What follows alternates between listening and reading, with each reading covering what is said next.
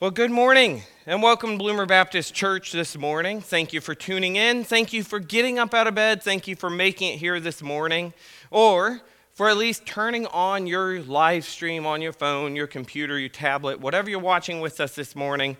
We're happy to be worshiping the Lord together as one body in unity as part of His church. Today is the start of a new year, actually, yesterday but this is a New Year Sunday and a new series as well. Welcome to church. We are the church. Welcome to Bloomer Baptist Church, where our motto, our drive, our goal, our mission statement is to know Christ and make him known. Welcome to Christ Church. Yes, we are the church. We are his. What does this mean? Who are we?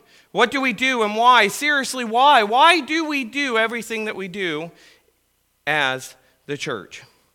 We, as the church, have great blessings and responsibilities. We've studied this in the book of Ephesians. We will be talking and looking to God's word as to why we do some of the things we do practically, specifically in the church building and outside of these walls. When we say welcome to church to a visitor, we so often just assume that they know why we do what we do and how to do it. We're going to spend some time looking at the basics. But before moving forward, I want to look backward. You see, it's important to look in the rearview mirror to know where you have been as God uses your past path to better direct both your current and future path He has planned. So, for just a moment, just a minute, I'd like you to watch this quick video.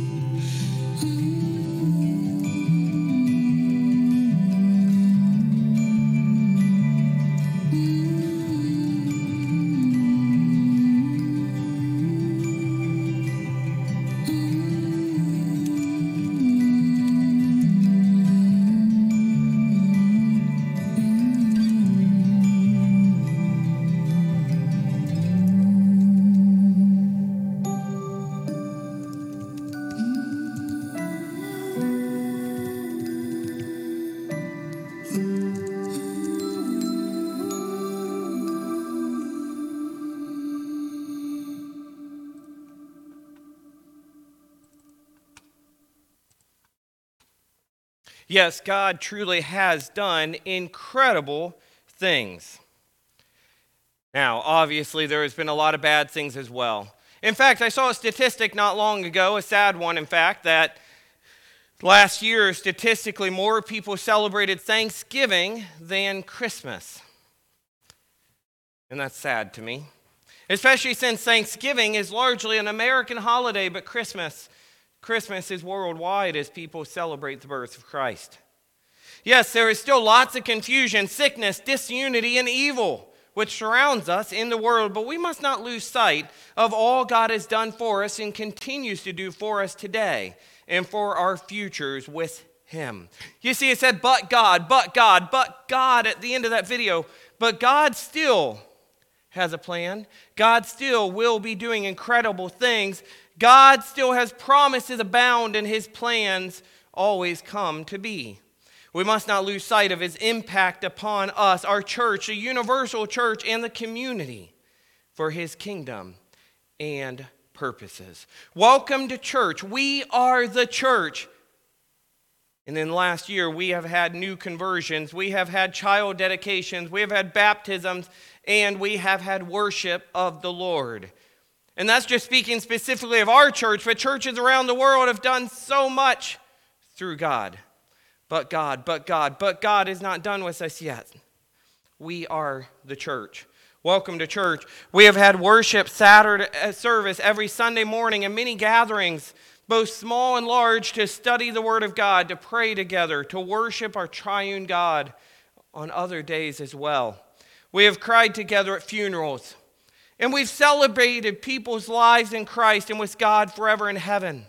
Yes, we have cried, but God has also given us many reasons and days to smile, to laugh, to celebrate, and to love.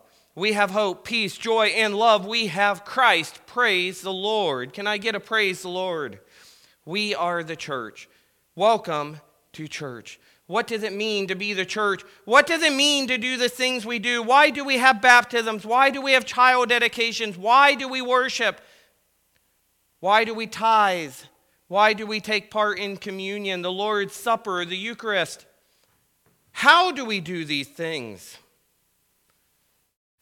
We are the church. Welcome to church. Let's talk about being the church. You see, the future for Christ's body of believers, followers, the church, those in the Lord, will be great. 1 Thessalonians 4 16 to 17 tells us about our future. It says, For the Lord himself will come down from heaven with a loud command, with the voice of the archangel, and with the trumpet call of God. And the dead in Christ will rise first. After that, we who are still alive and are left will be caught up together with them in the clouds to meet the Lord in the air. And so we will be with the Lord forever. This is what awaits the church, God's church, Christ's church. Colossians 3 2 instructs to set minds on things above, not on earthly things. John 14 2 is a good follow up here. Jesus gives great encouragement as well as a promise stating, my Father's house has many rooms. If that were not so, would I have told you that I am going there to prepare a place for you? And finally, Philippians 3:20 also reminds us that we are citizens of heaven. And we could talk more of this heaven, the more of the future which awaits the church, and we could contemplate what it may be like. But we are the church, and we know that the best part of heaven is not what the homes will look like, the gates or the roads, the best part of heaven will be God's presence with his people. This will be great and wonderful to be with our Creator, our Savior, our masterful helper for all of eternity, with no tears, no pain, no evil, no burdens, no sins. But we must not just focus on God's presence in our future. You see, God is present in our everyday lives today as well. And today we'll focus on remembering Him in the now. Today we'll talk about communion and an application where we'll take part in communion together to close our worship service today. Let's move forward with our main idea. You see, we are the church, and the church is to take part in, in Christ's ordinances, of which one is communion. Communion, the Lord's Supper, or the Eucharist are part of the Christian's responsibilities, an ordinance of Christ, and a great blessing to his Father, to his followers. Excuse me. I'm going to read now from 1 Corinthians 11 23 to 29, which says, The Lord Jesus, on the night when he was betrayed, took bread, and when he had given thanks, he broke it and said, This is my body, which is for you. Do this in remembrance of me. In the same way, also, he took the cup after supper, saying, This cup is the new covenant in my blood. Do this as often as you drink it in remembrance of me. For as often as you eat this bread and drink the cup, you proclaim the Lord's death until he comes. Whoever therefore eats the bread or drinks the cup of the Lord in an unworthy manner will be guilty concerning the body and blood of the Lord. Let a person examine himself then, and so eat of the bread and drink of the cup. For anyone who eats and drinks without discerning the body eats and drinks judgment on himself. We talk about communion today. We talk about remembering Christ, remembering Him. And what we do here with communion is in remembrance of Him completely. It is a corporate act, it's something we do together, and it is an ordinance of Christ. What the church partakes in is to recenter our worship and remind us that we are united in Christ's body through his sacrifice. Let's first discuss some names, such as Eucharist. You see, what is Eucharist? This name may throw you off. You may not have heard this name. Or some people may think, isn't that just something Catholics or the more liturgical and traditional churches do? The Eucharist is a term, a name derived from Greek, meaning thanksgiving and com- commemoration of Christ's sacrificial death by crucifixion for eternal redemption. With the Eucharist, or communion, as we would generally say, or the Lord's Supper, we follow Christ's instructions and use bread and cup to remember his body and his blood, his sacrifice for us. In this regular practice of the church, the bread symbolizes Christ's body, while the grape juice or wine, the cup, it symbolizes Christ's blood, a new covenant, as you read. One pastor said, Communion is a biblical and Christ ordained responsibility for the church and a means by which God is remembered and worshiped. This is straight from Scripture as well, the principle. And I love this quote. I love this idea, and it should just be a general idea in all of our heads. But I love that second part that it's not just that we remember Christ, we worship Christ as we remember him. Communion is also from the apostles' reference, the word communion, to the cup and the bread, as scripture says, communion of the blood of Christ. And 1 Corinthians 10 also refers to communion as the communion of the body of Christ. You see, this ordained right, this responsibility, this practice or act, it is also referred to scripturally as the breaking of bread in Acts and the Lord's table or supper again in 1 Corinthians. Communion is an ordinance of the church. And it may have several different names which it's referred to, but it still has one practice, one act, one, one simple purpose.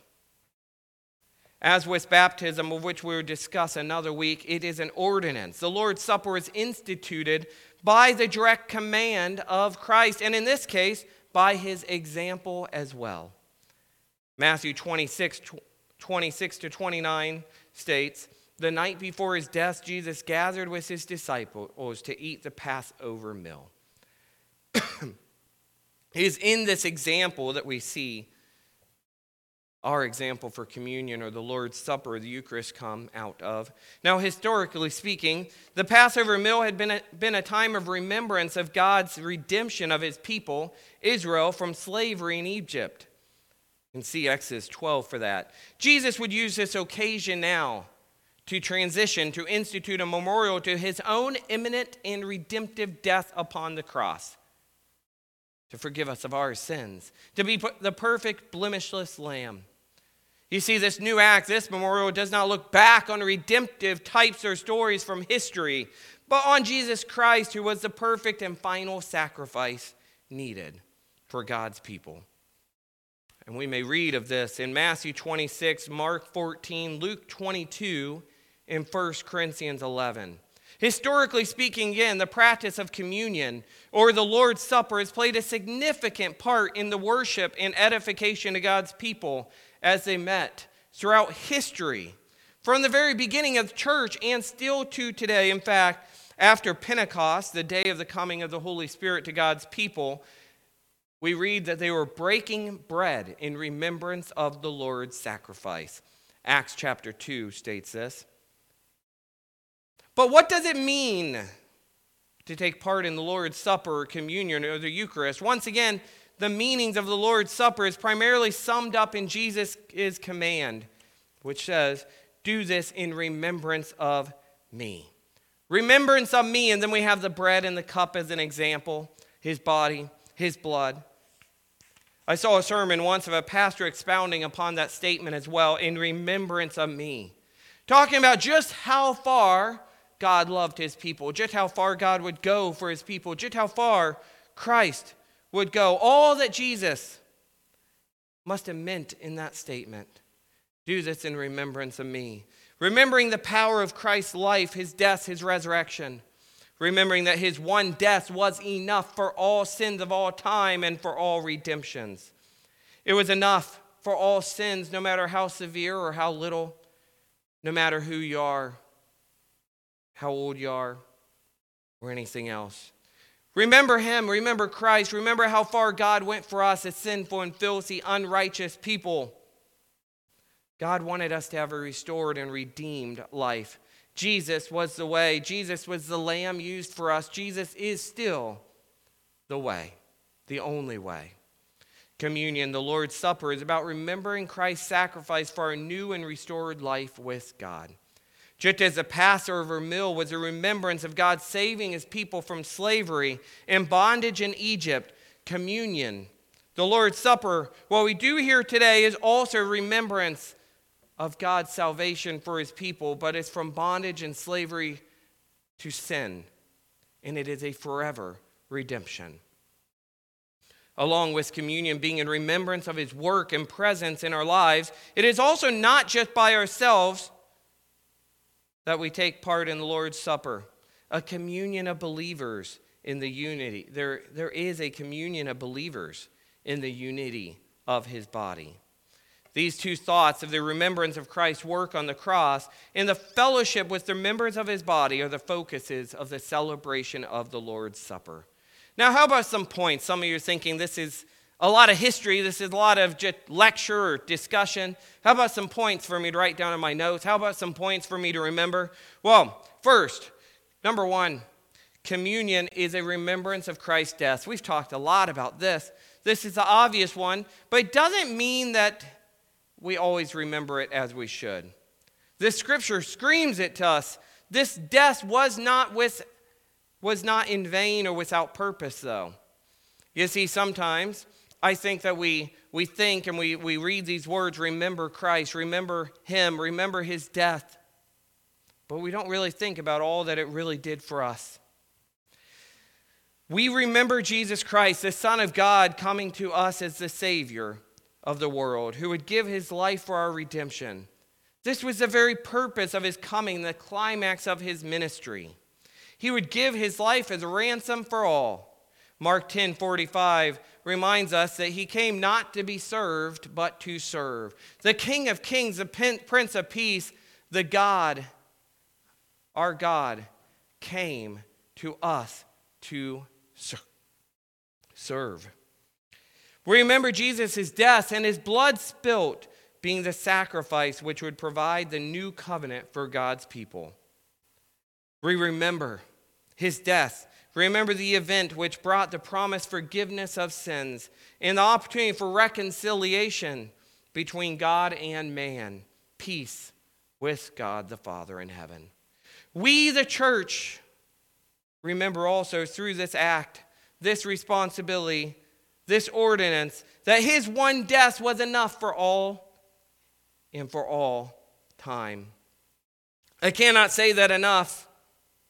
In this remembrance of the death of Christ, there is no thought of a reenactment of his death as in the sacrifice of the, uh, of the Roman Catholic masses and among some other groups. Nothing else is needed. Jesus died once, and that was enough. It is by the grace and merciful sacrificial love of God that we are saved.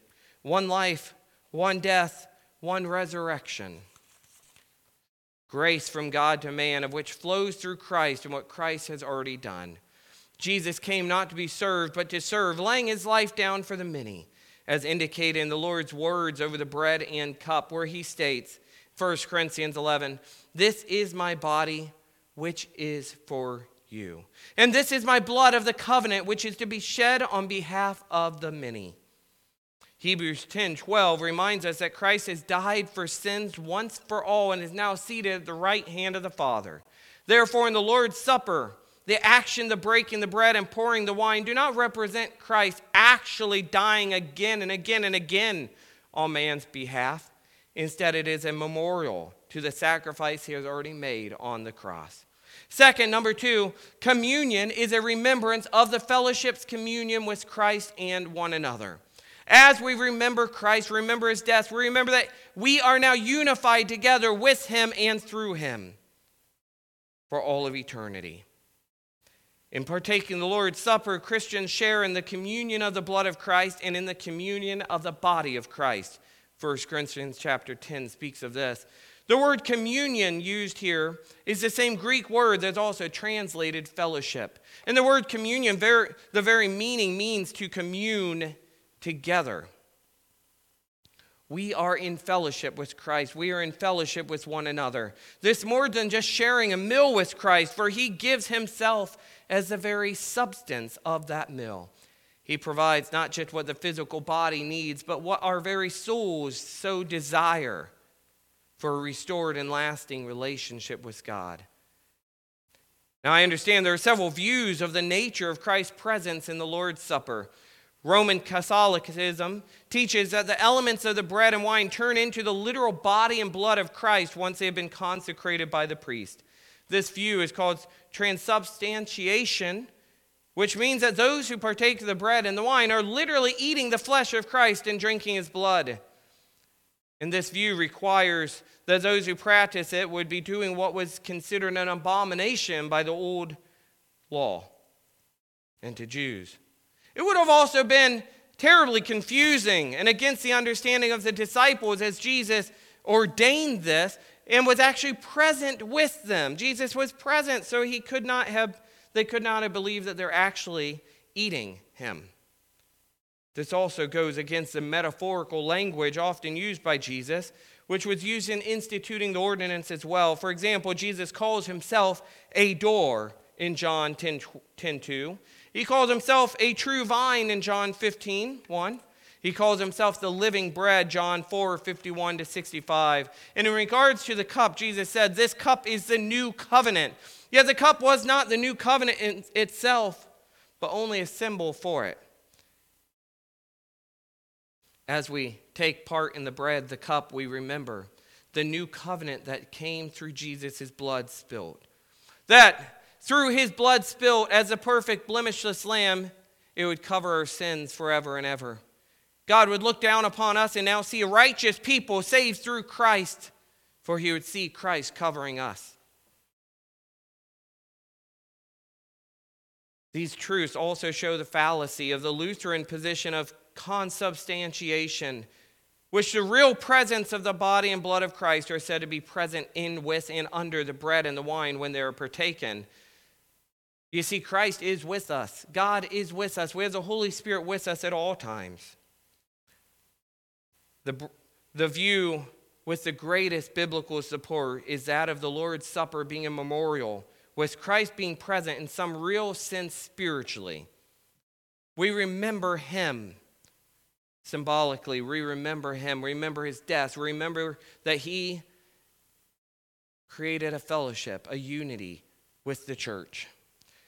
The bread and the wine are visible symbols of his presence, and partaking them visibly symbolizes spiritual participation in the salvation of his sacrificial death, one pastor said.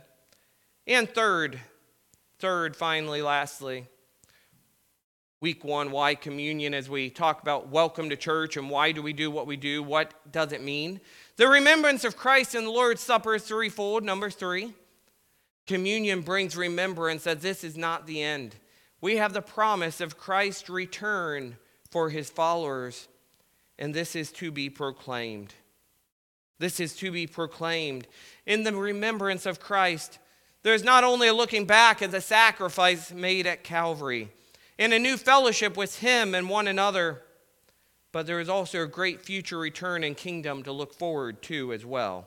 This hope is expressed by Jesus when, in the institution of the supper, he said, I say to you, I will drink no more of the fruit of the vine until that day that I drink it new in the kingdom of God.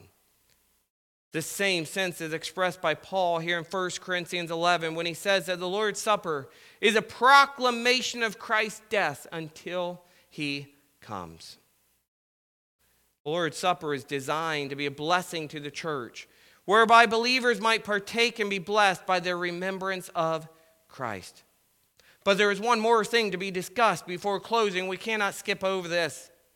You see, there's a, another part of this, of this illustration. There's a proper people group and a proper attitude to take with communion.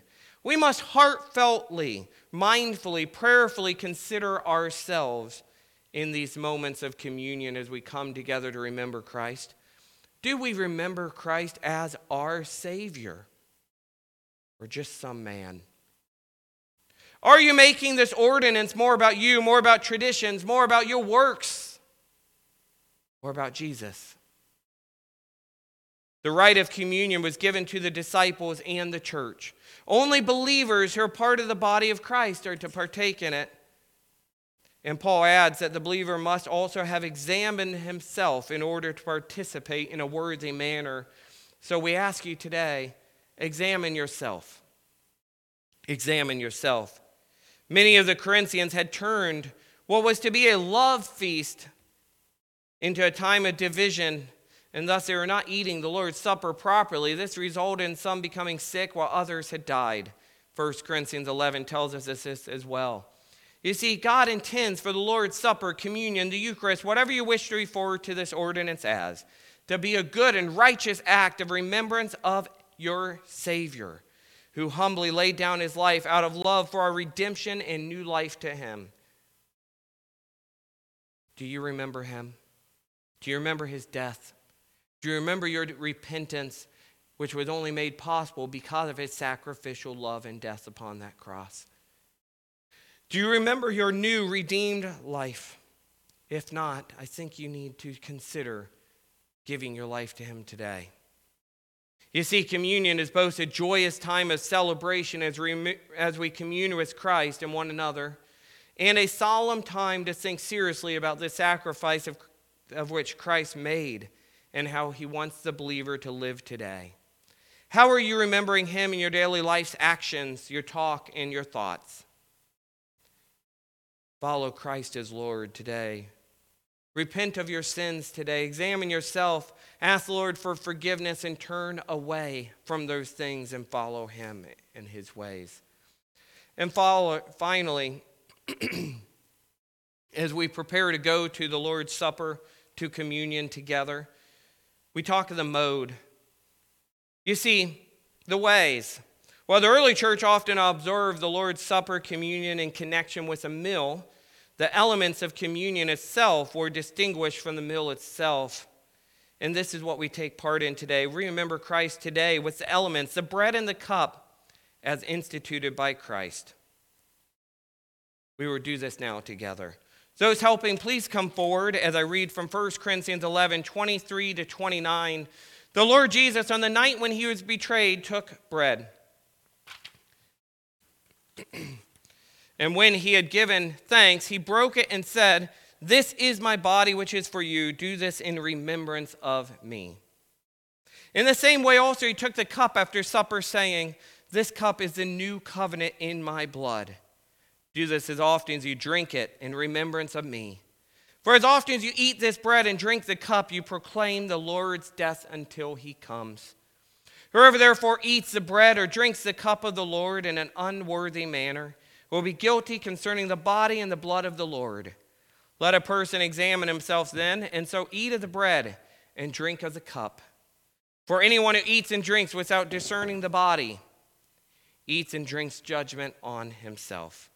Today we remember and celebrate Christ's sacrificial death. Remember our fellowship with him and one another we have through his death and the new peace, restored life, redemption we have with the Father in heaven. We remember our futures together, and we proclaim these things together as we remember Him through the bread, symbolizing His body, and through the cup, symbolizing His blood spilt, creating a new covenant not based upon our works but His, based upon grace and mercy and love of the Father for His children. We celebrate open communion, meaning you do not need to be a member of this church. Many of you are not. I encourage you to be. but you celebrate it together as believers, as followers after Christ. That is the requirement, the one requirement we have. And that's straight from God's word. As we do this, we examine ourselves, remember what God, Jesus, has done. For there is no greater love than to lay down one's life for one's friends. We were like his worst enemy, but God sent his son Jesus for us. Please listen to the song as we pass out the bread and cup and take part in communion together. After the bread, we'll pray and we'll do this in remembrance of him.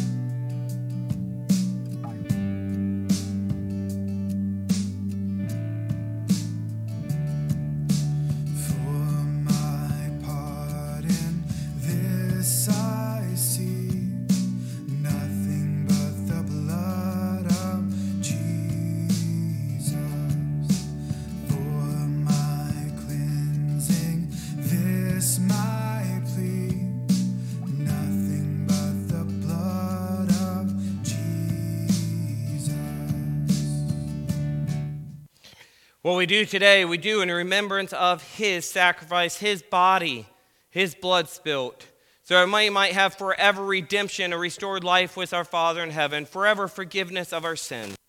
Please join me in prayer. Lord, we thank you for Jesus. We thank you for his sacrificial death. We thank you for your love for us in sending him. We thank you that through his body, through his blood, we may have forgiveness of sins and eternal life with you in heaven. We now do this today in remembrance of him. Amen. You may now take the bread and cup together.